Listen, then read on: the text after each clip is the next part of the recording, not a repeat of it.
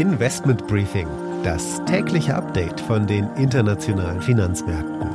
Ein The Pioneer Original.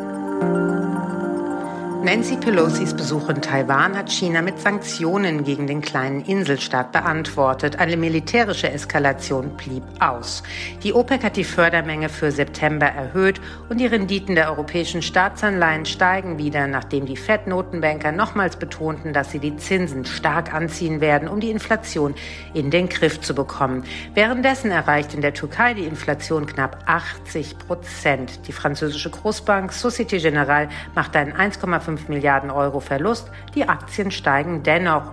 Damit einen schönen guten Morgen aus Frankfurt. Mein Name ist Annette Weißbach. Ich freue mich, dass Sie auch beim heutigen Investment Briefing mit dabei sind.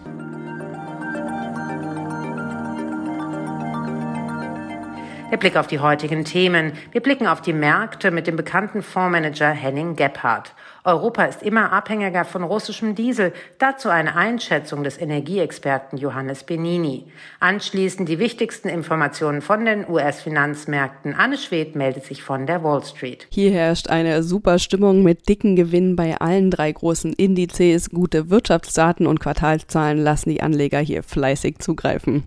Die Aktie des Tages ist die Commerzbank. Die Zahlen sind gut, die Aktien legen zu.